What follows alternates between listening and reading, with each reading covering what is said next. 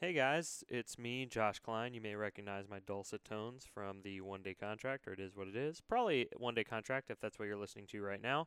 Uh, wanted to let you guys know that we had a couple of audio issues tonight. Um, we had a microphone malfunction. Uh, JJ's takes were too hot. They melted the microphone. Uh, the defensive line was running the levels, and it was terrible. Whatever you want to, whatever excuse you want to use, uh, the audio screwed up, and it's Colin's fault, and it certainly couldn't be mine. And I hate everyone, but the reality is, is that this was a great time talking to Jonathan Jones from Sports Illustrated, and we wanted to put it together so it's not quite the same audio quality that you're used to from One Day Contract from the rest of the Riot Network, but the quality of the takes and of the conversation is so good that you can't help but love it. Anyway, here's Nelly. See you on the other side.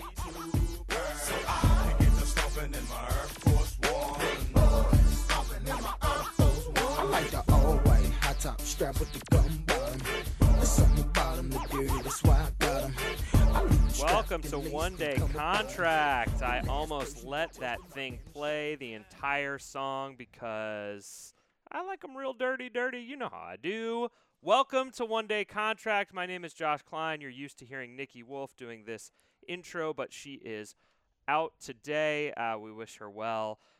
Welcome to One Day Contract, uh, the show where we sign a rotating media member to a one day contract. The good news for them, they get to make some new best friends. The bad news, one day contract does not pay even one dollar. We encourage you guys to check out, press pause on this podcast. Go check out some of our podcast mates. The Keep Pound Den podcast does live shows on Sunday after the game. They also do a Wednesday preview. We had F.A. Abada on It Is What It Is this week. We had the Roaring Riot podcast. Lots of stuff for you on the Riot Network. You can follow them at The Riot Network on Twitter. You can follow us on Twitter at hashtag one day contract. I don't know. Now I've really lost control of this intro. I'm not used to doing it. Nikki, but come back. I know. We need her so bad. You heard his dulcet tones coming through right there. That's Colin Hoggard sitting to my right, not across the table from me. Columnist and contributor for the Riot Report, and someone who probably has a hot take on which color of Skittle is the best and why all M&Ms taste the same. Those are both facts. We'll get into it later. Do you? What like which which Skittle is number 1? Like what's a hot like what's a hot Skittle for you? I, I would I would think green. Green. Yeah, what's wrong with green? I mean, it's just an odd color for for you to choose as your favorite. You're you're asking me to pick a, a, a flavor from the rainbow. Yeah, that is true. Well, So- you want to taste it. That is You want to taste that rainbow.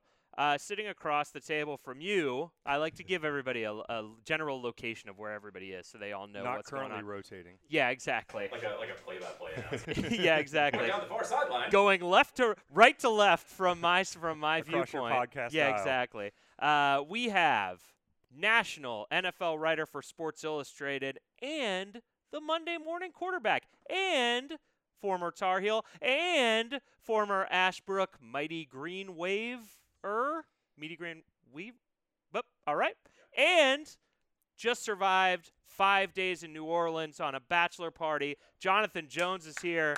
Very exciting. Is it a prince? Who has a five-day bachelor party? And he, he said, "Hey, let's uh, let's get down there early." I had to wake up at 4 a.m. to catch a 6 a.m. flight to Jacksonville for the Jags Pats game. Oh. And so I said, "All right, well, if I don't get to really go enjoy Saturday, I'll at least get there early."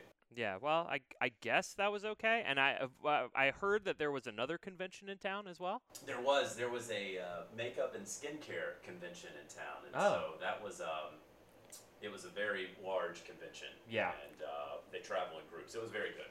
They travel in a pack, Yes. from what I understand. the The thing is, is that I feel like it's one of those. Was it one of the like makeup and skincare that you see on Facebook, like one of, like your cousin has, or like you know who I'm talking about? What are they called? Uh, Scams? Ro- yeah, that's it.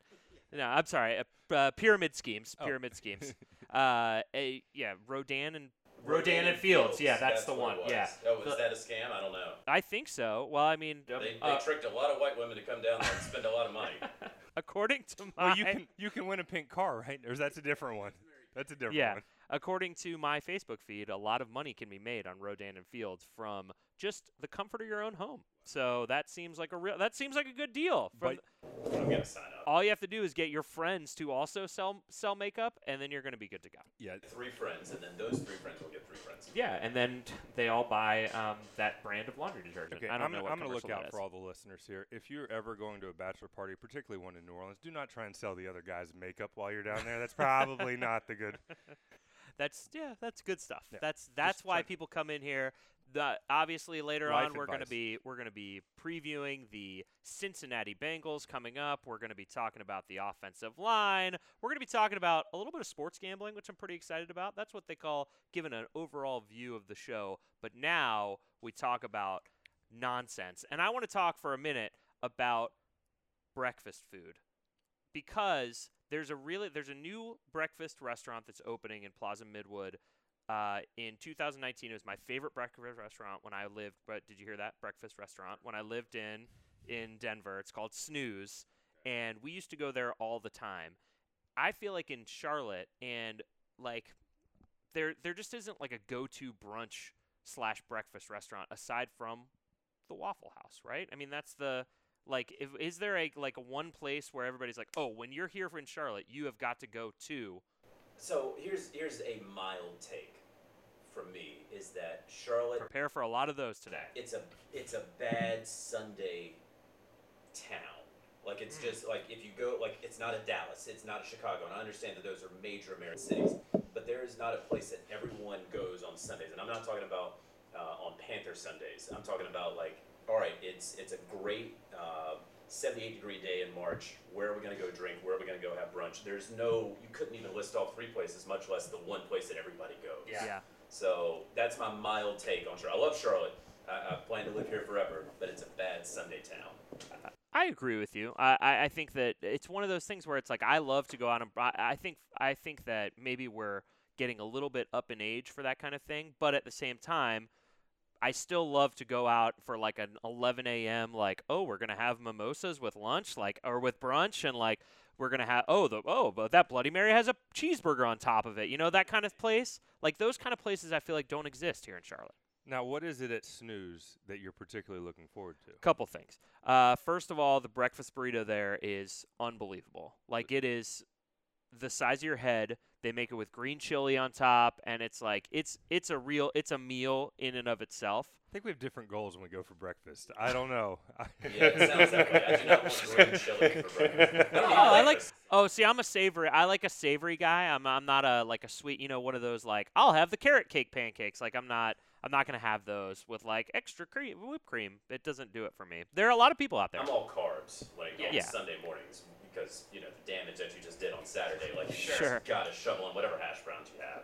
Oh yeah, I like them. What's your go-to Waffle House hash brown order? Scattered, smothered, covered. There you go.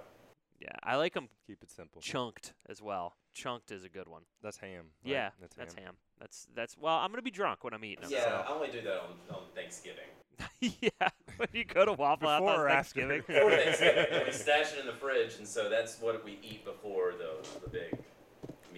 Oh, okay. Yeah. So that's your, your appetizer is scattered, smothered, and chunked. That's right, because that's when I have the extra money for chunk. Yeah, exactly. you got a little bit of extra scratch. Little Grandma's bit in town. She's gonna she's gonna slide you a five. You go get, go take care of yourself, honey. I actually steal it out of the purse. of that. oh man, that is uh yeah. I don't blame you. You got to get that money. Got to get them chunks. That's all there is to it. I want to talk. So usually we do a segment called Nikki's super important question. Nikki's not here today, so to Nikki and her uh, absolutely, uh, our our thoughts and prayers are with you, obviously, and you know we hope that everything, anything that we can do to help, please let us know. If you're listening to this podcast, which he probably is, and probably yelling at me right now through her iPod, saying, "What are you doing? Get to the important question." Don't mess up this question. Oh my God. And I am definitely going to mess up this question. The super important question today is going to be the thing that I'm going to say right now. It is messenger bags, cool or not cool?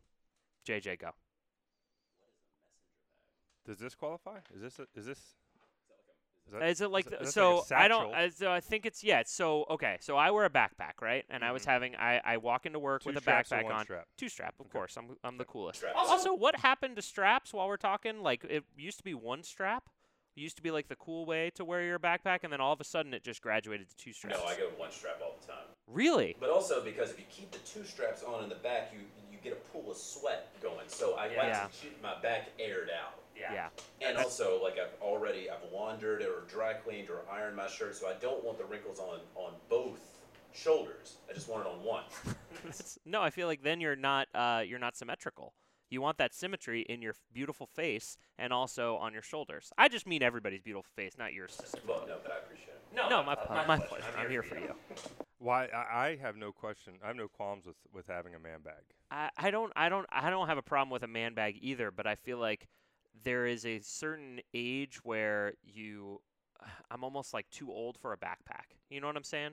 Like That's why I made the transition, but I'm older than you. Yeah, are you? Mhm. No, that's fun. This Yeah. is a this is a great conversation. I'm glad that I I can't do the messenger thing just yet. I, I like the, the utility of the backpack. I like that I trust the backpack. I wouldn't trust that. You couldn't take that to, to Italy or Spain. Somebody's going to come with a box cutter and then everything's going to fall out of the bottom. Yep. Yep. And uh, yeah, and then you're gonna lose all of cents. yeah all your makeup and all your uh, That's right. All my All like your- Dan and Fields. exactly all your Well, all your I don't to- iPads. I don't have to they're consider gone. myself uh, with with international travel most of the time. Um, I'm not as worldly, and it works well for me in my small world. they don't. People aren't walking around Belmont with uh, with uh, a No. box cutter to try and take you out. No, I but I did feel that I felt the pressure to make the transition because I felt like it was too the, the backpack at some point becomes too juvenile. That there wasn't a, a man pack option. There should be a man pack option. I feel like that maybe we should come up with a better name than man pack, but Yeah. uh, I feel like there should be some. I guess this is it. I think Messenger bag is it, term that you but- If I probably- had a really solid, like, leather briefcase, you know, like the, the strong brown leather briefcase, Yeah. I would rock with that. It wouldn't be a, you know, a, a legitimate briefcase, but as Yeah. a, a 2018 briefcase. Yeah, like like what like Kramer carries the briefcase and he carries crackers in it. What's in your briefcase? Crackers. Similarly, that's what's in my message bag. yeah, exactly. That's why I'm not that worried about the, the international thieves. Yeah, crackers Oh no, my and toast rubbers. cheese. Uh, all right, that was fun. Good, good, terrible, super important question, but they always are. So let's get to our the first regular segment of all the regular segments that we come to. Offensive line party chat.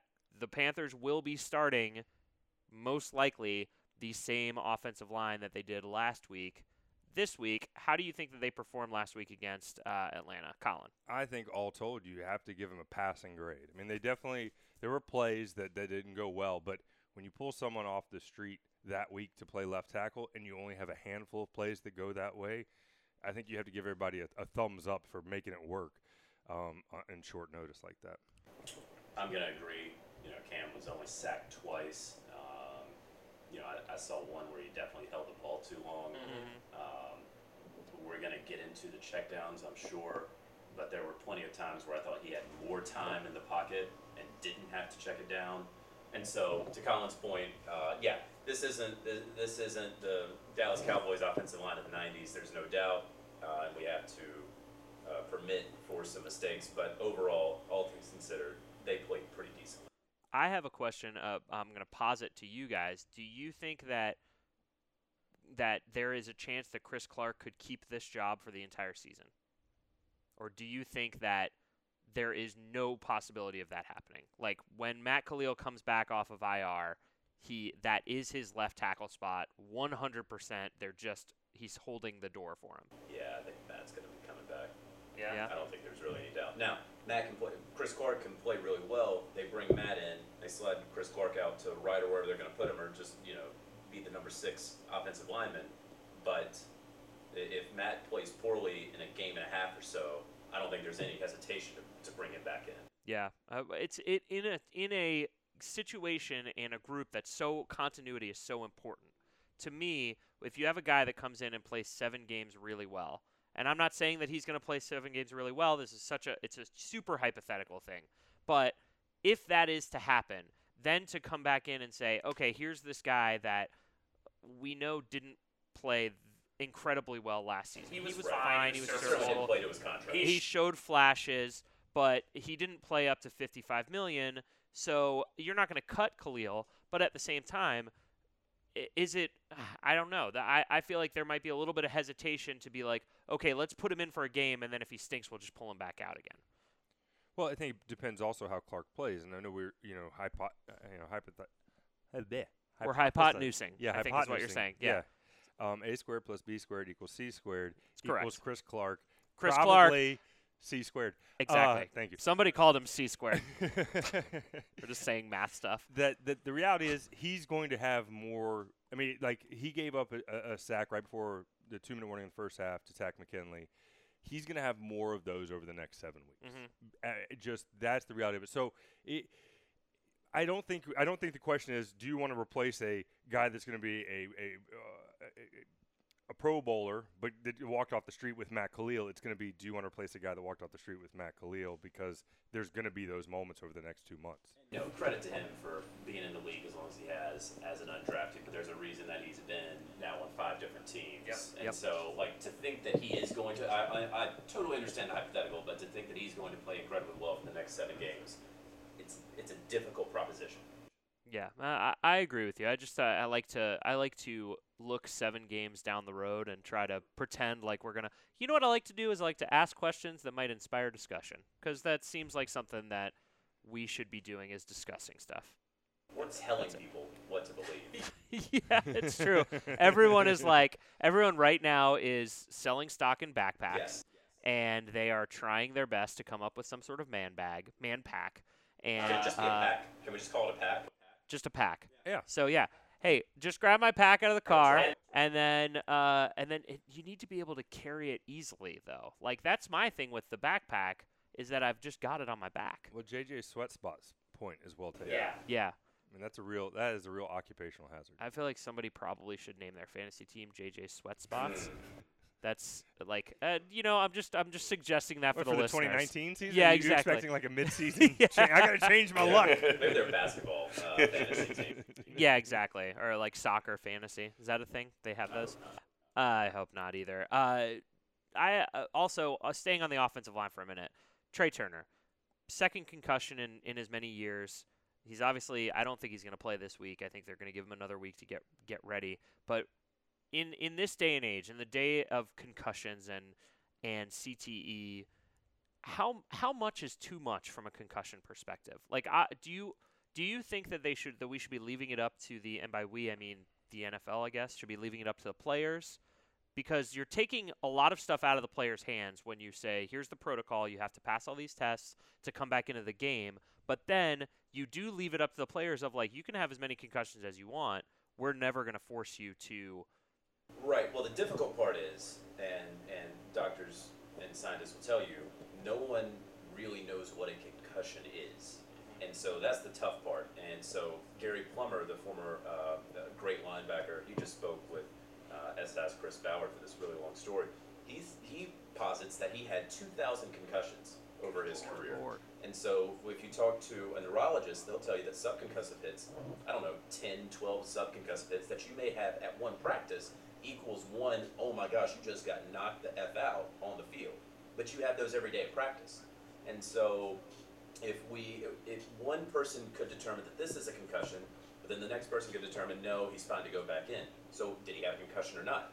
We had the same thing with Luke Kuechly, what was it, uh, last year, where they never really said if he had a concussion or not. Like, we never actually knew. And so that's where you get into the science of all this. So putting a number on it, I don't think you can do because science can't tell you what a concussion is. yeah Yeah, yeah. And I think it. I I heard on the the ring one of the Ringer podcasts they were talking about how uh, you know speculating from a distance, of course, about about Carolina, but saying if Luke got one more, he should probably be done. It's like I- I don't know how you can say that eh, from particularly from a distance about about anybody because as JJ just said, you know, we half the time it, the conversation is it's the subconcussive blows that are actually doing the damage. But then if anybody you know has a hit over the middle of the field on a Saturday or Sunday, then everybody's flocking to that conversation, even though it's like, wait a minute, I thought this was the the real damage was over time, and and I I think the number that JJ, you know, th- th- that's getting thrown out there, 2,000 concussions for a guy. I it seems like it seems implausible based on what we think we know about concussions, but then you think about the way these guys played and that you don't have to go back very far to see guys get knocked out and then even have the announcer saying, "Hey, you got to you need the smelling salts. Going to have to walk that one off." And and it, and from an ignorance, not not and not in a bad way, but just not knowing. And now we are fast forward to the point where I feel like a lot of people on the outside are acting like they know everything about concussions now.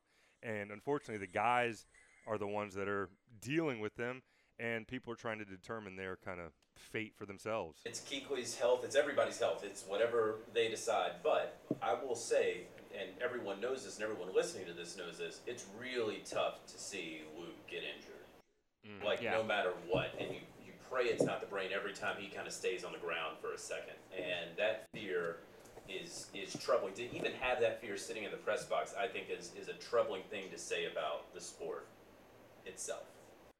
Yeah, I, I, I think it's it's such a one thing that you said was that you look back a little bit and it's like there was so much the ignorance, yes, but it, we used to have. I mean, how long ago was it that the jacked, Jacked up Up, segment was on? seven I years mean, ago. that, was that was yeah, that was six years ago. Like that's insane. And now we're at a point where where they're put actively putting in rules to take this stuff away and saying like this kind of stuff has no place in football. When six years ago you were being celebrated for it. It's it's such a huge change, and it makes me con- not concerned, but interested to see where this is going to go from from here next. You know, like what does the game look like six years from now if this is what it looked like six years ago? Well, I thought Von Miller's point talking about the quarterbacks, where he said, "Don't try and tackle the quarterbacks; just try and grab the ball."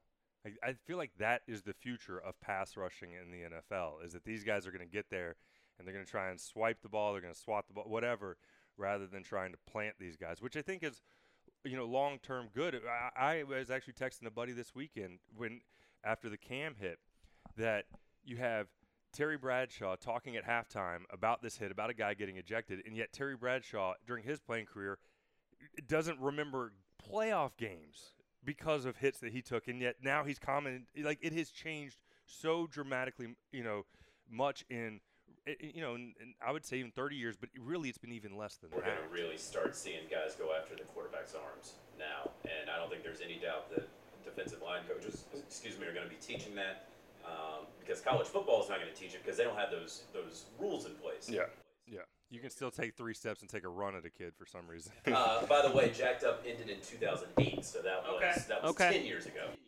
All right, And so it- it's been a decade without jacked up. and we still find we still find a way to, to get make sure that those big hits find their way into the into Media. social Yes. media, but under the auspices of being concerned about the safety. Oh my goodness, look at this hit Cam Newton took. Yeah. Aren't we concerned about his safety? Let me just replay it a bunch of times because it's it's fun. Those big hits are fun, though. I mean, uh, like, uh, and and it does it takes you uh, not out of it, but it does it, like like JJ said when you're in the when you're in the press box and you literally every big hit you're like, oh Yeah. no, like you could see. So the this past week you could see Searcy get a concussion, and then he stayed in for another play, and it's like. Mm, like you, like we saw it. Obviously, the, the whoever New York or wherever the concussion center is, Over the spot the the building. building. There's Yeah. Yeah. upstairs. Yeah. they they they saw it, but it still was one play too late. So he was in there for Play, another play. Who knows what he could have done uh, during that play? A- and it's just i it's. I mean, yeah, it's in that instance, I really feel like there's some personal responsibility that has to step in, though. Like, I know these guys don't want to take themselves out. I understand it. I get it. I'm not saying I would take myself out in that spot, but i i- everybody's had those briefings now. Everybody's had those, you know, those talks now, and I get that. And it's such a hard mindset to break for And these it's a split second. Deci- I mean, it literally is. You have 25 seconds Well- to decide. well, and Yeah. he's and he's also got to figure out. I need to know this play because I'm still out here on the field, and, he, and and, you know, Yeah. and, and, I, and I think that was I think that's what TV was showing at the moment, or that you guys are talking about. That Searcy was trying to. You couldn't tell was he trying to get his bearings or was he trying to get yeah. the play call? But you know, And it's also there. It, the concussion thing is so is frustrating because you don't again you don't know what a concussion is. So you can't say oh well I'm definitely concussed. I got to come out of the game as opposed to like well I got my bell rung but is getting your bell rung Right. getting concussed? I don't know. I've never had a concussion. I've never been even been in a fight before. So like I don't know what it's like to get punched, I feel like if I got punched in the face, I'd be like, Well, I'm co- and- concussed. Excuse my language. like I just, I didn't. That just came out of nowhere. you punched me. I'm fucking. Excuse me. Fight's over. I'm fucking concussed. Isn't isn't it like you have a brain injury and now you're asking your brain to tell you that you're injured? Yeah. Yeah. Like I mean, Yeah. there, there is a, a paradox there, right? Like so, yes, he he did suffer a brain injury. In the 25 seconds as you're trying to get the play call, do you go off the field or whatever? Ca is the neuron hitting the synapse? Like, can you actually put it together? I don't know. Yeah, I, I don't know either, and I, I, I think that we, I, you know, it's just I, I we're certainly not the first three dudes to have a conversation about concussions and whether what's too far, but I just think it's. Uh, especially with somebody like Trai Turner or Da'Norris Searcy or even Luke Kuechly, because Luke Kuechly is literally one play away from us having from this being the national Yeah. discussion. Again. And again, because last year people were saying that he could retire, he should retire. Which, but even like, was it last year when he was? No, it wasn't last year when he had the concussion and he was cleared, but then they kept him out. No, that was that was two year, that was when they were not going to. Yeah, the it was playoffs. 16, yeah, it was 16, 16. 16. Yeah. Okay. So, but but people will go, look, he missed he look, he missed all these games. It's like, well, he was clear. And it's like that's like that. Yeah, I mean, I just think this conversation. We're sitting here. We've watched this team for years, and yet I don't think we'd have a consensus on what Luke's future is or what Luke's be, even as watching as closely as we have. Speaking on this team, and yet people feel compelled to make comments. I, I think from from a distance that I just think it, I think it's truly unfair to these guys because it, it- I don't think it's like if Luke gets another were to get another concussion, heaven forbid, but if he were to get another one and then continue to play. And then it's like, well, the, the narrative was you're, he was supposed to stop, so now he's, you know, like, and that's not fair to put put on a guy. Sure. And and I just think that this concussion con- conversation is as important as it is. I think people have to you, you have to rein it in, and, and I think you have to trust a little bit in these players and their own. Right. You, you think know, personal responsibility is? I mean, I, I don't know. I, I don't. I honestly don't know the answer whether it's personal responsibility or whether there has to be. I mean, there, there. You know, if a guy is out there with a broken, who was it? Ronnie Lott that played with a broken pinky, Yeah. and then they had to they had to. So like the NFL didn't step in when he had a bro when his pinky was hanging on by a ligament. So Well, the NFL's not stepping in right now, and does anybody want to bet that Aaron Rodgers' knee's 100 percent? yeah, nope. Sure mean, don't. And, and granted, head and knee are, are different things. But I, I will say, we watch Luke now, and the most the guy that is most akin to in terms of like when you're watching, you're just going, please don't go down. Was Shaun Livingston. If you remember, Shaun Livingston had an awful knee injury early in Yeah. his career, and he came back and played briefly with the Bobcats, and it was it was like five years later, and still you'd like watch like between your split fingers, going, please don't hurt that knee again. work That the knee again. Bobcats into this. He's got a whole take on Raymond Felton that's coming up soon that I'm that I'm excited His about. His face doesn't even fit in like the headshot photo anymore. You're fat shaming. Let Raymond live. All right. oh, he's living. Yeah, He is living. he is living every day like it's right outside of players. Uh, I think that. Yeah, I, I just wanted to get that joke in and then move on. Okay, but I couldn't have another sentence. Worth it. Worth it. Uh, I, it kind of leads me. It leads us into we are talking about Luke. Is I, I had this thought earlier today and yesterday. Is Luke Kuechly more important to the Panthers than Cam Newton is? No. No. Okay. I, All do, right. I, I All right. understand the question, but the quarterback position is the most important position in sports. Not just American sports, but sports. So I do understand, but if you take Luke Kuechly out and you insert uh, David David Mayo, the defense is not going to be as good. There's no doubt at all. But a team isn't going to run 60 points up on the Panthers defense. They're just not. You take Cam out of this offense and replace him with his backup. Whoever, who is it? Taylor Heinicke. Taylor baby. Heinicke, okay, I baby. Wheels Heinicke. Wheels Heinicke. Gilbert Grape or, Yeah. or Heinicke Yeah.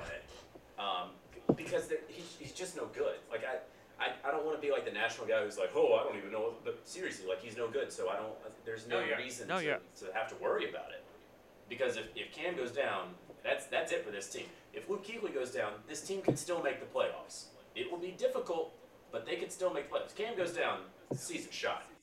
Yeah, I, I mean, I agree with you. I, I think obviously both of them, Cam, they're it's a one-two, Obvious. obviously, and Cam is right up there. But to me, I think that what you see from Luke so much, like every play that he's in, that defense is so much better. And he not only like from a personal standpoint makes the plays, but the way he arranges people. I think that if you took him off the defense, they would just not be good. I think it, you're looking at like the not, uh, the Bills is not the right But comparison. You're looking at, you're looking at like yeah, exactly like I, and that's Maybe that's not a worse, good but the defense. Chiefs are still are probably going to the playoffs. Yeah, that's true. Who? And I'll ask you, who are Cam's KK and Dante or KK and Star? Because when those guys keep Luke clean, he looks great. When those guys don't, as we saw this past weekend in Atlanta on some plays, he doesn't. I mean, he he's still a great player, but he can't do it all himself. And he has had since he's been here, by and large, he's had two big defensive tackles in front of him, and that's made his job easier. And that's a good job by the Panthers to keep him, try and keep him clean. That, yeah. But I don't think Cam, even particularly with the last, you know, this season and last year with Greg Olsen, like who even, who has done as much for him as those guys have done. Healthy Ryan Kalil. Like when, when Kalil was healthy, and Yeah. you know he, Yeah. he's not looking like he's playing healthy right now. Um, but a healthy Ryan Kalil and, and a Greg Olsen when he was hitting those three consecutive thousand yard seasons, that would be it. But they're still not as important to Cam as, or as vital to Cam's success as the two defensive tackles in front of Luke. Because I'd argue right now you could say that Christian McCaffrey is the best wingman he's had on offense. Ever? I really, I, well, so I think 2011 that team with Smitty that still had Smitty, the, the Shockey, it was Sure. the, that was the best offense collectively that Cam's played with. I think since that season, this is the best one, and I think, and it's no disrespect to Greg, but Greg's a guy that catches five, six balls a game. I mean, McCaffrey's doing that in the first Yeah. half. Yeah. Which he probably shouldn't be. Why Well, is that that? Why do on you think that is? We're talking now. We're gonna now we're switching over to the check down conversation. Yeah, I you know I, so I watched most of the game live, and then I had to go to the Jags Pats game. So I went back and I watched it today, and as I mentioned earlier, it seemed like you know, and again, Cam talked yesterday about I'm just taking what the de- defense gives me, and I know that that's kind of player speak and, and cliches, but a lot of times like defense I thought was giving him more, and he just it was Yeah. going to Christian. It was going, and I thought that it was kind of force feeding Christian. And I heard Ron yesterday say, um, no, this is going to open up things in the future. And I understand p- playing the long game. I understand the chess match of football. Right. But Right. it didn't look like that's what it was. Like, hey, we're just going to feed Christian today so that we hit Devin Funchess on a post in week four. That's not what it looked like to me. Or week five. They don't Yeah. have week four. Yeah. Uh, well, uh, uh, one of the things that I thought was really interesting was I, s- I watched some Twitter person was p- pulled out a play from Alex Smith, and they're like, "Watch how everyone talks about Alex Smith, how he always takes the checkdowns, how he always takes the short plays." That's not the case. So they they were like, "Look at how open this guy. Look at how open the running back is." Smith doesn't go to him. He goes up the field to this wide receiver who's kind of covered, but Smith throws him open, and then he makes a catch near the sidelines. And that is the kind of thing that Cam is not doing. He is seeing McCaffrey open for six yards, and he's taking that every time. And I think that I wonder if that is something that Cam just has to get used to seeing that open and not necessarily being like, I got to take it, it's open. Well, I also think it comes from the fact that this team has had basically zero screen game. I mean, Fozzie Whitaker is the best screen running back of the last six years. So I think a lot of the scouting reports probably already. I mean, because because I know Norv, I think after the Dallas game specifically mentioned that in practice the Yeah. defense was dropping, and he said, "No, guys, they're not going to drop that far." And instead, during the game, they were dropping even further back, Mhm. which means that going to McCaffrey is the right play. I I think what I see is that there's a comfort with McCaffrey that there's not with the wide receivers, and maybe not with the I don't know if it's the Norv Turner playbook, but I feel like the the core of this offense, being Cam and, and McCaffrey, is working. But I do feel like we're still waiting for the rest to kind of catch up. And I don't know if that's be, you know I don't know the exact reason, but I do think that I, I like it as a fundamental piece, but it can't be, as you said, JJ, the only piece of the offense. Uh, I just feel like it's yeah. uh, Obviously, they're gonna a game when he catches 14 balls out of the backfield is probably too many. Especially, I get it. They were down by two touchdowns, and Norv said today that one of the reasons they did that is because Atlanta's defense, their scheme pulls their guys back. They're always going to give up that running back. They knew that was going to happen, and Yeah, well, every it, it wasn't. That up. yeah, Like every yeah. team will say, all right, just dink it, knock the hell out of us. We'll, we'll take that. But is that? I mean, if you're picking up six yards a, a play, Until you cross the 50. yeah, you know, until you Sure. cross the 40 or whatever. And so Cam, I'm looking at his chart right now. He went 5 of 12 on passes over 10 yards. Yeah. You oh know, Over yeah, six oh over for 20, six right? over Yeah, is 20, that right? right? Yeah. Is that right? Yeah.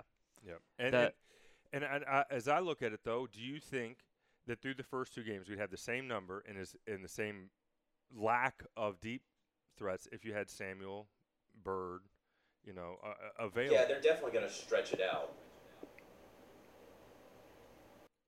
Go ahead. I know what you want to say. I know what you want to say.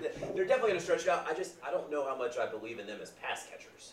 Right? I think that we're all amazed and wowed by their speed. Yep. But Yep. you know, Tyreek Hill's really fast and he can catch the ball.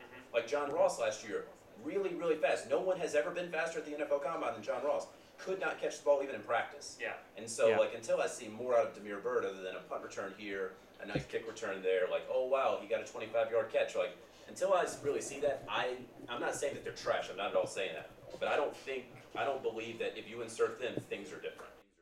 Well, I, but I would say that they are particularly, and and if you combine with the loss of Olsen, which I know is automatically makes a difference. But I, I look at this as opening it up not just for McCaffrey, but opening up for Smith, for Funchess, those guys clearing a safety deep, and I, I really, from a space making standpoint, I think you have the top three space makers that that have not been available for for the most part of the, the first two games, and I, so. I think because of that, because Cam again, after you're supposed to get that security blanket, blanket back, I think I think that he has fallen to a more reserved passing. Yes, and let's not forget if C.J. Anderson catches that ball, we're Yeah. probably talking Yeah. about the two and zero. Car- I mean, we're not probably talking about it, Yeah. but we may be talking about a two and zero Carolina Panthers Yeah. team. No, you're Yeah. right. We don't No, you're give a right. Shit about the the checkdowns at that point. Yeah. yeah, and they'd gotten 25 yard plays on the pr- two previous plays On on that that It drive. was an inexcusable drop. Yeah, Yeah. absolutely. And he said, I mean, obviously, what else is he going to say? He was like, you know, I blame. He bl- blamed the whole loss on himself, and it's like, well, I mean, I don't know if that's the case, but it kind. I mean, it's it's not that hard to Well, imagine. it- you Yeah, know? Yeah. And it's I mean that's that's one of the reasons they brought him in is for pass protection and the ability to make catches make make catches on the run because Jonathan Stewart did that his entire career here in Carolina had let stuff bounce off his face mask. Last year this that exact thing happened. It bounced off his hands into uh into a defender's hands for a touchdown for a touchdown, right? Yeah, I'm that just on my butt. pulling No, that I out of my think, butt, yeah. but I, uh, That- yeah, that that did happen.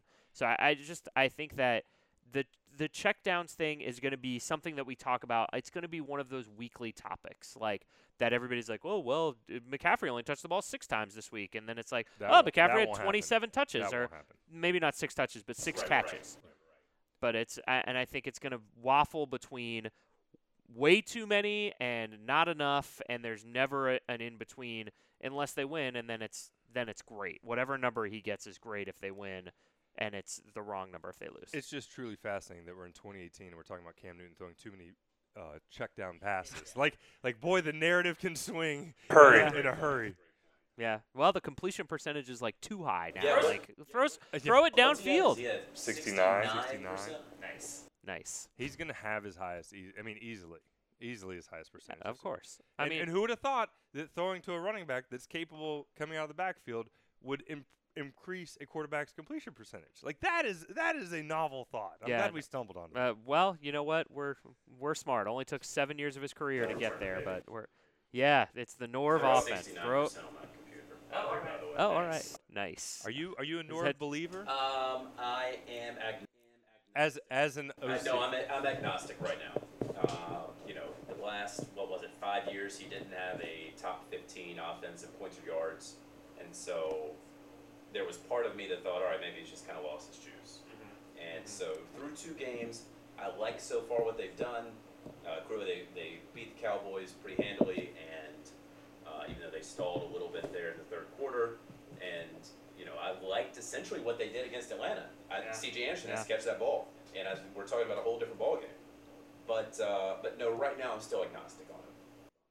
I, I think he called a great game in Atlanta. Like I like every everything that they dialed up. I mean, really, yes, they obviously they stalled a little bit, but again, it's an NFL offense. The Falcons get paid to play deep, paid to play defense too. So it's it's not you're not going to be able to score on every single possession. You're not Patrick Mahomes and the Kansas. City. I would have focused on Duke Riley a little bit more because he was playing like absolute garbage. He's already been replaced by a rookie linebacker out of Yale. Mm-hmm. Like I would have mm-hmm. focused on on trying to exploit Duke Riley a little Sure. bit more. Or a third Sure, string or a safety third that string was in. safety that was in.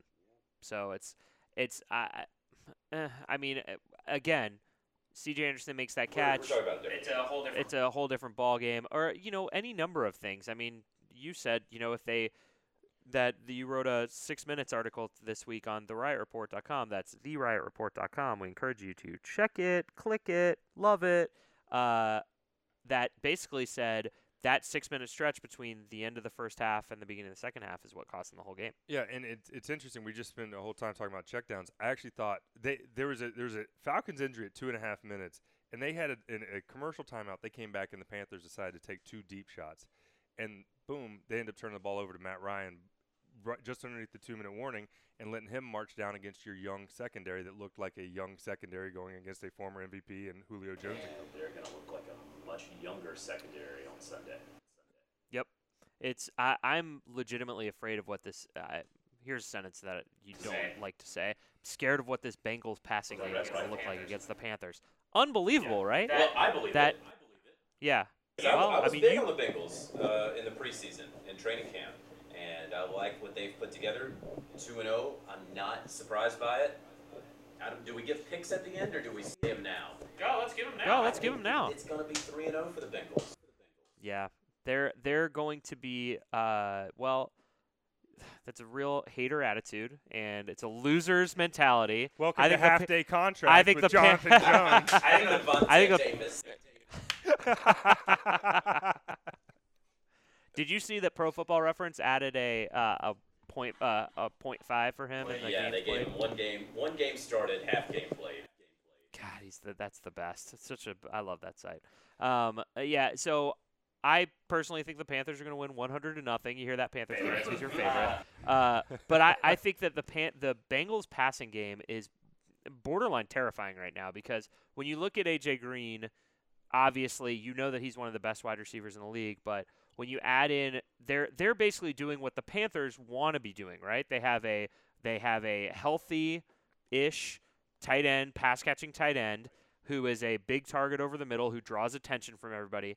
They have a pass catching running back in Gio Bernard that when he comes out of the backfield, he can make things happen if he needs to. They have a speed on the outside that draws attention deep, so it opens up routes inside. Like that's that's the Panthers playbook, but the Panthers don't have the health to do it, and the Bengals do. And they also have Yep, that helps. Does it matter to you that they that Dalton can't throw the ball further than 20 yards down the field? No, it does not. I mean, it does a little Yeah. bit, but I mean, did you know? Fun fact that the uh, that AJ Green and Andy Dalton have the most completions over 50 yards since they came into the league by a wide margin.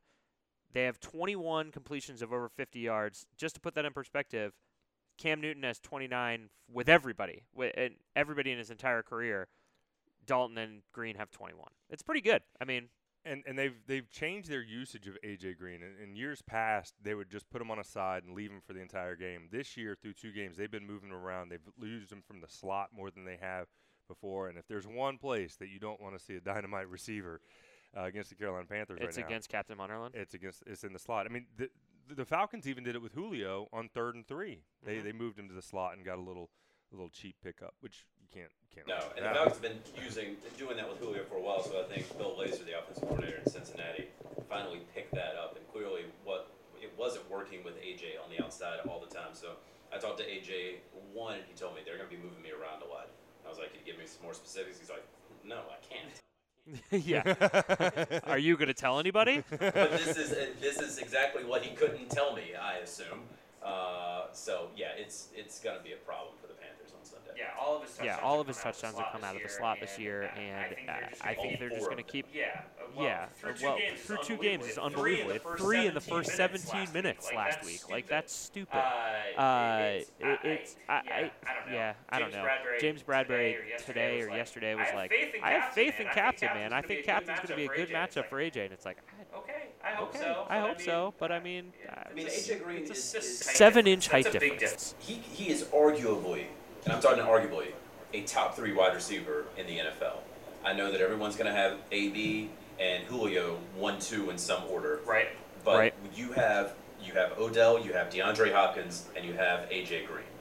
And I know a lot of people are going to want to put Odell in that top three.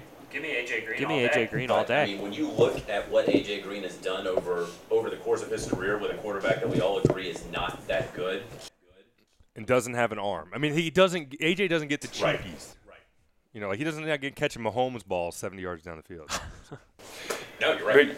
But, but but yeah, it- it- AJ AJ, I, I'm with you. I feel like Nuke and nationally gets both his and AJ's share of the love. Like it feels like a lot of times it's like oh Nuke Hopkins, and it should be Nuke and Sure. AJ. I think in that in that class. I think AJ has the problem of He plays being in Cincinnati. Yeah, he plays in Cincinnati, the Queen City of the North.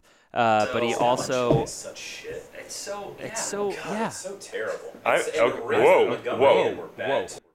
Okay, Wow. Montgomery Inn is bad, even though eating on the river is fun. I- uh, Skyline chili, Gold Star chili, not garbage though. Now I I'm you know what I'm gonna reveal my ignorance here. Skyline chili is the one that comes on spaghetti, Yeah, right? okay. It's- Well, well, they put all that shit on, on the spaghetti though, and it's all bad. No. yeah, it's I Oh. I'm not a big chili guy just in general. Although on a nice hot warm Yeah, On a but nice cold on a nice cold chili day. as a as as a like just chili. Like they put chili on Okay, spaghetti. real quick, have you had? Uh, uh, uh, you know, you travel, so you Yeah. have you you had actual Skyline, not not the Harris Teeter out of the can. hundred percent. Okay. I've had Skyline chili. Okay, I actually prefer Gold Star over Skyline chili, Now, but what is that? it's it's just never even heard of that. well, it's it's another it's another It's- Cincinnati chain. It's the Duffs and Yeah. Anchor Bar and Bo. yeah, okay, yes, alright. exactly. That's Gold Star and Skyline. Yeah.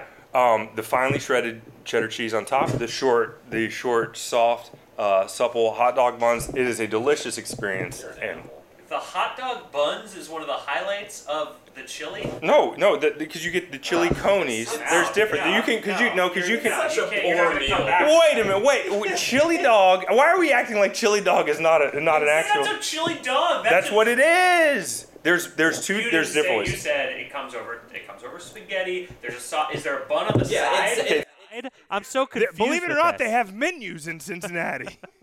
you don't go to Waffle House and only get the hash browns. Sometimes. Yeah. Sometimes. yeah, Listen, listen, I would like to. I would like to take that. Luke Luke is Luke is actually texting me right now to Yeah. defend the honor of Cincinnati my, chili. Yeah, we'd like to take some time for uh, Colin to announce his mayoral candidacy, running against running against Kane. King of the Queen City. No. Yeah, I don't have any. That's chili sounds terrible. I'm out. I feel like No, every not. place has a uh, like a food that they're famous for. I guess Charlotte is famous for barbecue, right? Pimento, Pimento, pimento cheese, cheese. right? That's what they're trying to claim over. I mean, I guess. I feel like it's like North Carolina in general gets barbecue. oh yeah, but that's more eastern North Carolina. Although the best barbecue's been made in Hemingway, South Carolina. Wow, that's with that garbage mustard sauce. No. No, no, no, no, no, no, no. We'll talk about it. There's a there's a You there's a beard it. award You're- winner you're pulling down an AJ Green right now? Yeah, yeah. I'll tell you. Yeah, I'll tell you, but you can't tell anybody else. Shout out Bridges Barbecue, Shelby North. yeah, yeah. Allen and Sons. Um, I think that. Uh, I, I so obviously the defensive. Nicky, Yeah. Nicky, come now we're just now we're just struggling. no, come on. Well, we knew we were going to go off the rails at some point. I'm just glad it involved Chile. Um, the defensive line last week was terrible, to use Ron Rivera's word. Uh, why? What do you think it was? Do you think it was laziness, as he said? Do you Okay. think it was just bad bad ta- Do you think it was a bad day to have a bad day? Can I put my my coaching cap on here for do. just a Hang on, second? I'll get the cap. Um, I'm, do you guys think that he went after a veteran group because it, it really wasn't? I don't think it was all the veteran group's fault. Like, I don't think if the secondary had played the way the the D line had played, that they would that Ron would have gone after them. I think because they're one of the seasoned veteran groups that I think he felt a little bit more comfortable calling them out because that's not something we typically see. No, out it's not. And I mean, he had to be hot after the game to say that and, and use the words that he did. Yeah. Yeah. Um, yeah, I think it was also like letting the coaches know, hey, we need a better rotation yeah. yeah. uh, going on there. Peppers has to play more. There's no doubt about it. Um, I don't. I've, I've never. I didn't understand the Vernon Butler pick when it happened. Nope. Nope. And he, I, like I said, I rewatched the game today, and he, he just didn't show up other than the one time he got uh, flagged. Yeah. Yeah. I mean, he, I don't. I don't understand it. I don't. I don't understand his playing time. I thought there was a real chance during training camp that he was going to lose his spot to to like Kendrick Norton or one of those like somebody was going to make the raw. He was when everybody said who's your surprise cut, Vernon Butler was was him for me. And I think that he is not going to come back on once they once this contract runs out. But it's like They should pick up the fifth year yeah, option. no, I agree. It, it's not worth it. I mean, he's a he's a third defensive tackle, and I get it. You're playing behind KK and whatever that you play the same position. Yada yada yada. I just don't think he's that good. Well, and, and it's one of the few times. Now, grant, I mean, they've had some other whiffs. Kel- Kelvin Benjamin obviously Right. comes to mind, but uh, even on draft night, they disagreed about who he was going to be, about whether or not he could be star or whether or not he could be KK. And Ron and and Dave were not in lockstep even on that on that night. And I think Ron's been proven out on this one because the thought was that he was gonna he could do both. He might be able to do both. I don't know why, because it, so it reminded me of the Bobcats when they drafted Cody Zeller and swore that he was that he could stretch things out. And I was like, Rich Cho, you're lying to my face. He was like, Yeah, Look, he looked great in the Kings war uh, workout. I saw it on it YouTube. was It's real. ridiculous. Yeah. Vernon Butler got five sacks in his entire career at Louisiana Tech. Yeah. Yeah. You you can't if you didn't get to the quarterback at Louisiana Tech, you're not getting to the quarterback in the NFL, and that's bared out. How many sacks? One and a half. Yeah. Yeah. in his career. Like, it, it, if it didn't happen in college against really bad competition, it's not going to happen against the greatest competition in the world. No, I, I, I think that, that so when you say when it's like he called out the defensive line, I think specifically he was calling out the defensive tackles, and I, it's an interesting way to look at it that he was calling them out as opposed to calling out the secondary. I, I feel like the defensive line just didn't play well. I mean, they they didn't do their job, which is occupying blocks, moving blockers around. The the offensive line did whatever they wanted, and that's not a particularly good offensive line in Atlanta. It's a fine offensive line, but it's not. It's, It's not. not- It's a middle of the road. Exactly, and it's not. They should not have gotten pushed around like that, especially if you think that your defensive line is the highlight of your defense, is a strong point, is a focal point. When you have you spent so much money on Dontari Poe, and 170 rushing yards. yeah, Yeah. it's- I didn't know they had that many. yeah, no, it's it's. I knew Tevin Coleman eclipsed the 100 yard mark. I'm looking at the stat sheet now. I didn't know they got one. set. Ito Smith looked like freaking Gay, Gale Sayers, like it was insane. Boy. Who did he put in the spin cycle? Uh, was it Donte? yeah, Yeah, it's Donte. Donte. Whew. Yeah, he like hit the hit the trigger on on Xbox and just like it was Like And put Donte his foot in ran him down, but it was Yeah. you know 25 yards down. yeah. And that was, and then of course Ridley got him for the touchdown one on one at the end that of was that a one. bad drive for Donte Jackson. But, but the third and nine pass interference where they could have gotten off the field was hmm was just Those are gonna happen. was just well, yeah, and, and well, and they got one. They got one in the second half too. The, the Panthers did to, to actually extend one of their drives. Um, one of those questionable yeah, PIs. yeah. Uh, I I think whatever questionable PIs. Questionable. Oh no, it happens. I'm just saying that you, you instead of Donte Jackson getting off the field, he then misses yeah, a tackle, then gets burned, for, a touchdown. It's not a good look for him. Like- and, and you know what? Whatever, he's a rookie. That's going to happen when you're starting a rookie. When that those kind of bad series are going to happen, and the you just want more good series than bad. And uh, we'll we'll see what happens. I, I'm not sure he's even going to play this Sunday. Um, especially, you know, they have the bye coming up.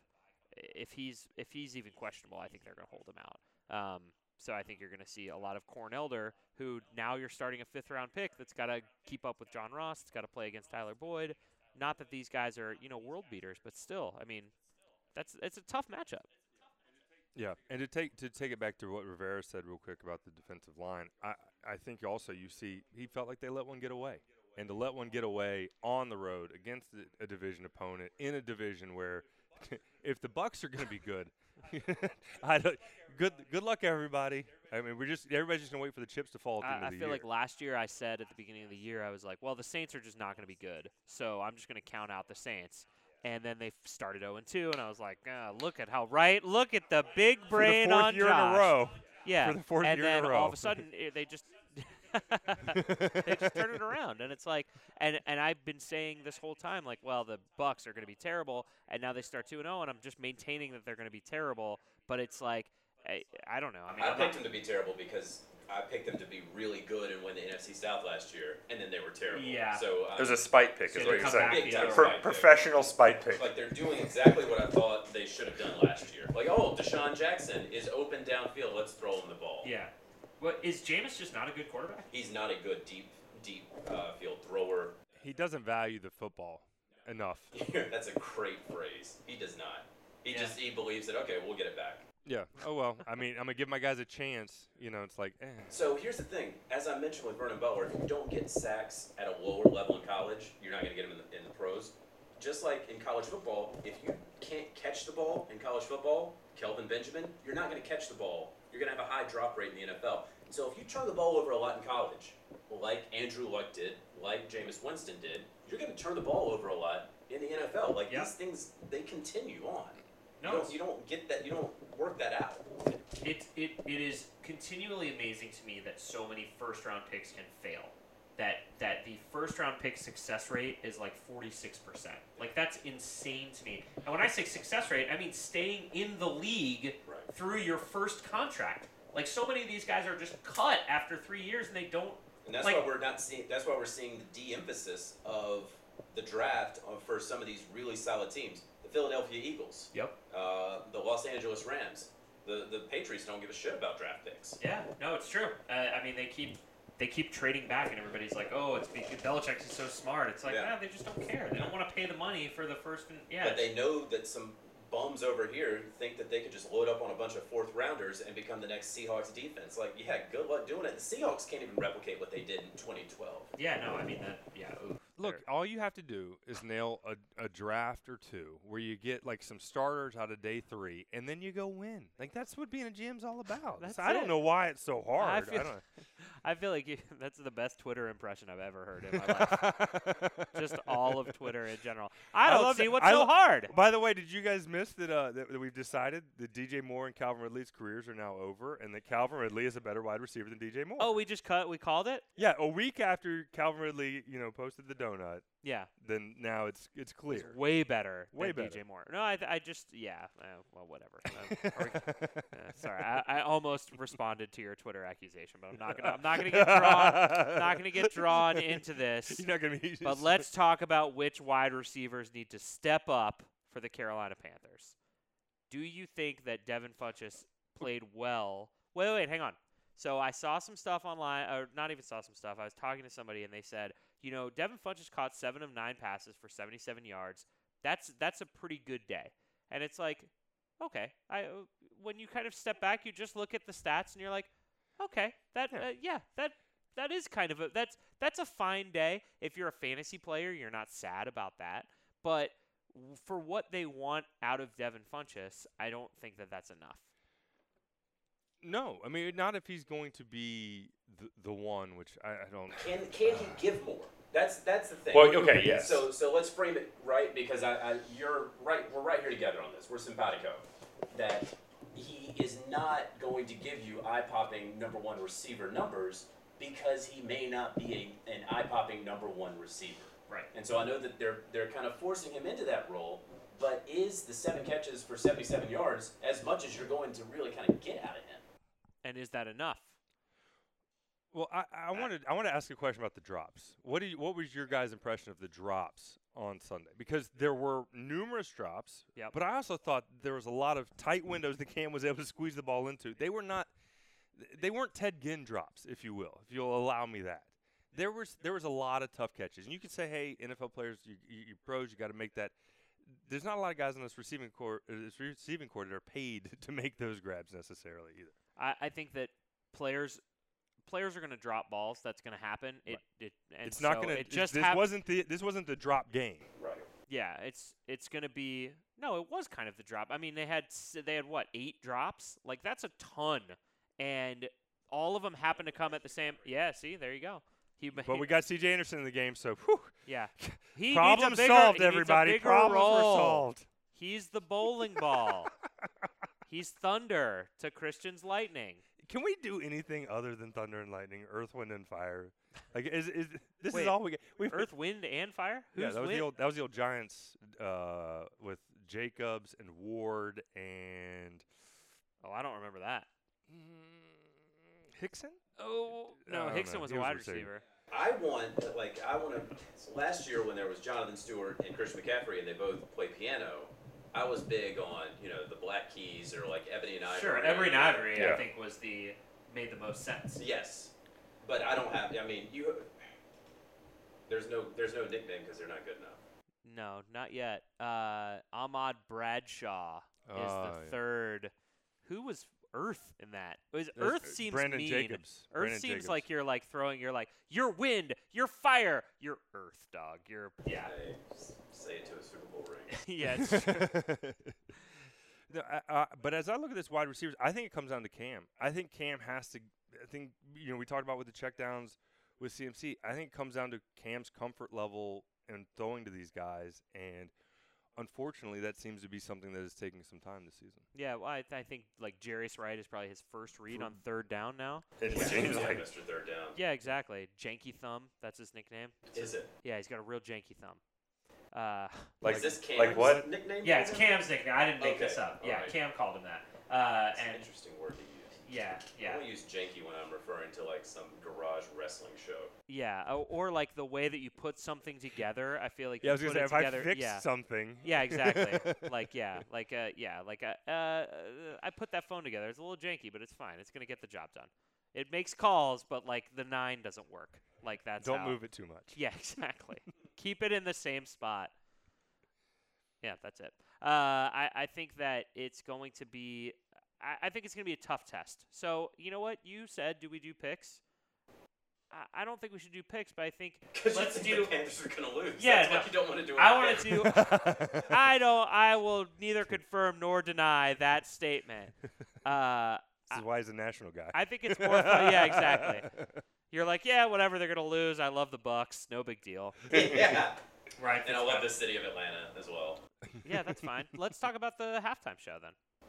I- Uh, I would assume you have some sort of feelings about it. yeah, I mean, I know. Can you update me on this situation? Oh, sure. Just briefly. Um, The Super Bowl halftime show has been announced that in the city of Atlanta, where which will be hosting the Super Bowl, uh, Maroon Five Hot damn. will be will be the musical act, and uh, today going to be joined by Cardi B and Travis Scott as well. So they tried to like couch it Well, a little bit. Well, yeah, you you- didn't see that. No, I did not see yeah, that. that's uh, Yeah. breaking news. Wow. Well, when you go to a city that has no musical history Sure. or lineage, Yep. I mean, you get you're gonna get what you get, and that's that's what Atlanta gets, Yeah. I guess. What? That was There was- the, the I- I flabbergasted wish- look. I the wish. flabbergasted look on Uh. JJ's face for a second. Okay. I'm recovering. So, I mean, they've had, what, like eight Super Bowls in New Orleans, and it's not like they've ever brought out, like, uh, Allen you know, Toussaint. You're right. Trombone shorty. Yeah. and so I He would have been. I feel like Trombone Shorty was at the last Super Bowl. I'm gonna Google that. Go ahead. Google that. And so I understand that like not everywhere do you get somebody who is is tied to that area. I understand. However, Atlanta has just such great rap history from from Ludacris and Jermaine Dupri and Usher and Lil Jon and you know that's before we get into the greatest rap group of all time, Outkast. Uh, you have All right, all right, you all have, right. Yeah, you got Migos, you got Rae Sremmurd. I like. There's so many great rappers and rap groups there that I even wrote some fan fiction for Sports Illustrated that was uh, on our website today. Um, That sounds like a nice plug. yeah. Click on that. SI.com, where I envisioned a Atlanta rap medley uh, for the halftime show and how it would go. Opening with Jermaine Dupri's "Welcome to Atlanta," Yeah, of course. and closing with a surprise appearance by Outkast, where uh, they do "Hey Ya." So you think a, you think an unannounced Outkast performance Well, would so- be the best? Yes, because leading up to Outkast, you're gonna have Usher, Lil Jon, and Ludacris doing "Yeah," Sure. and Mhm. everyone get okay. It's crescendoed. Like we have hit it. It was "Yeah." It was a number one hit for weeks on weeks, and then boom, Big Boi and Andre 3K walk out. And it, you know, I like to hear "Bombs Over Baghdad" because I think Yeah, I their think best. we all would. But they have to play a number one hit, and it would be "Hey Ya." What else could they play aside from Bombs Over Baghdad or Hey Ya? I think they. Well, it has to be a pump up song, right? the in- entire Stankonia album. So like you can't play ATLiens or you know elevators. Yeah, Fish and Grits. That's not what it's called. What's the? You know what I'm talking? Uh, what's that? What's the name of that song? It has a weird name to it. You could play. You could do Miss Jackson, You could do Miss Jackson. but I, I don't think that it would. I, yeah. You got to go out on a high note, so it's got to be Hey Ya or Okay. Bombs Over Baghdad. Uh, I feel like Big Boi would not be happy. That's true. I was just gonna. I was. I was gonna ask because it. What did I you Did you just clap along? Yeah, I mean you do the you do the jazz hand fingers. I know. It yeah, would be it's cool. no, it'd be awesome. I, it's for me, it's Bombs Over Baghdad. I think Yeah. if they're gonna, if Outkast is gonna be there at the Super Bowl halftime show, which I think there still is a chance that it's still gonna happen. I think after all this blowback, the NFL might be like, all right, let's maybe, because you know they always do that thing where it's like, here's the special. mess up, mess up, and then try and fix it. Is that what you were about to say? The NFL. Gotta do the Prince hologram. I, when was the last time it was a, a, a, a city kind of had an identity, a Super Bowl halftime? I, I, I'm, I'm I don't know if there's been one. I don't know Because- if there ever has. The one that jumped to mind was U2 doing the the 9/11 thing, Yeah. but that's I mean, Beyonce in New Orleans. I mean, because she's from Texas, so I mean that's probably as close as you're gonna get, but Right. not really. yeah. yeah. Th- th- It would be cool, and I think I think more than anything, it's it's actually an I don't want to say a new way to look at it, but I think that this was probably one of those corporate decisions that got made. Just the old the old meat grinder. All right, who does Pepsi want? Sure, all Maroon. Five, they're good. They got Yeah. some bangers. And like they didn't even I, I I don't even know if they even considered where they were playing this. You know, Yeah. the Super Bowl when they were making that decision. But I but I love the idea of you know because the city really does kind of get left out in the cold on these things a lot of times. Like it's like thanks thanks for you know, but you don't really get any kind of ownership out of it. Where's the Super Bowl next year? Just for fun. It's uh, Miami because it is Super Bowl L I V. Okay. Oh. Yeah, maybe. It's gonna be all the way live. Uh, so so who does that one? If It's it's in Miami. Pitbull and Will Smith. right, That's right. Will Smith and Pitbull. That's the one they're going to get right. They're going to you people you people asked last year. We've decided we're going to make this right. We've got we got Buffett, we got Will Smith, and we got Pitbull. Magic is going to happen. and I'm gonna say, what do you mean, you people? I would love a Will Smith halftime show. I'm just gonna throw that out there. Let's play a game. I know Nikki's not here, and I know she loves the games, but uh, I wanted to play a small game of a little game that we like to call Cam to Kawann. It's one of our favorites here, uh, and it is a game where you are going to rank the food because you're a national NFL writer Yes. and you have been to multiple press boxes around the country That's true. And we are going to ask you to rank the food in each city. You know what? I'm going to throw out the press boxes. Let's rank food in the cities that you're traveling to. Okay, I was very ready for press box. I know, but now I like to throw you a little curveball because Okay. it's more fun. It's going to be Cam to Kawann, so 1 through 99, obviously, but you want to pick whatever number it is. You are going to say the Panther player of that number. And It could be a Panther player throughout history. If you want to rank it a 17, that could be a Jake Delhomme. You want to rank it a 48, that's Stephen Davis. Okay. Uh, 95, that's a uh, Dontari Poe. Yes. Do- Should I give you five more examples? Do you understand if how it's the a five, works? it's Michael Palardy. Uh, so let's start close to home. Don't go Atlanta, Cincinnati. Georgia. What do you got? Cam to Kawann. And if it's low, it's not good. And if it's high, Exactly. it's Yeah. good. We're, yeah. We're not ranking them from one to 99 versus cities. Can I add a question to this, or am I allowed to do that? Yeah, yeah, Can I- uh, absolutely. Can I? Can I? If I you might have come- A, if you have a must get Mm. in any of these cities, you feel Yeah, free to This include is fun. Atlanta for me is just gonna be a Dan Morgan. Okay. Yeah. All right. That's uh, anything that you no must gets in Atlanta, right? There's a. Eh. You know, it's a it's a fine place, but it's not something that like, oh, this is the one. Well, I'll tell you what. I'll take it back. Okay. When before Superica came to Charlotte, I was always going to Superica in uh, in Atlanta, the original one. How does it cut? How does it stack up here in Charlotte? Uh, it, it tastes the same. Oh, that's good. Yeah. So, That's but good now news. it's in Charlotte, and so I'm like, well, forget it. Let's try and spike the numbers here. In New Orleans, Louisiana. Oh man, I mean, we're we're at a, a full blown Julius Peppers. Yeah, that's that's a high number. That's nice. What's the best thing you ate while you're down there for the party? Uh, I mean, we. It's one of those things where somebody knew of a place, and so we went there and we just had oysters, but I had no clue what the names of those places were, because at that point in the evening, Sure. You weren't reading. yeah. Well, if You're- there's one thing you want to eat late night, it's oysters. I just slapped that Tabasco sauce on it.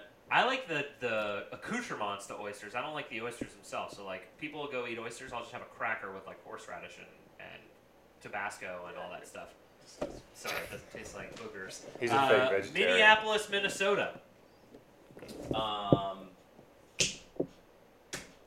Did you go there for training camp?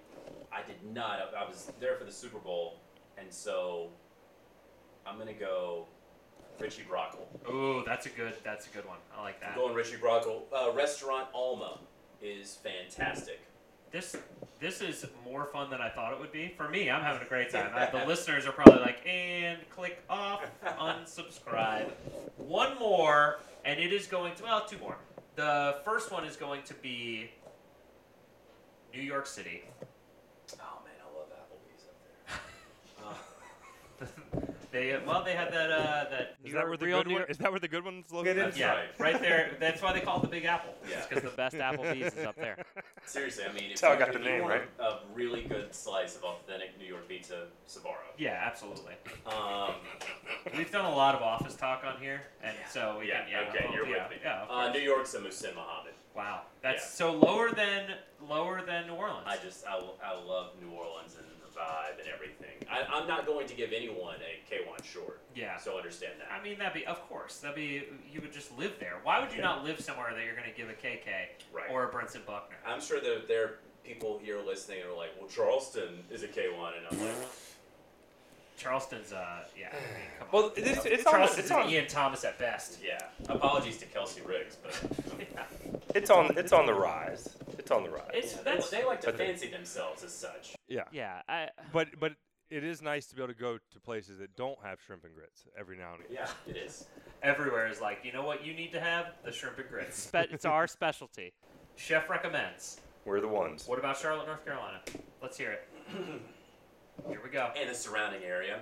Yeah, of course. Um, Including as far out as, I don't know, say Shelby? perhaps.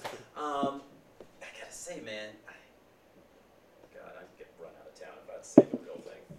Um, I don't think it's that good. I'm not inspired by a lot of the places. I think a lot of these places spend more time with the decorations they put on the wall than they do with the food. right.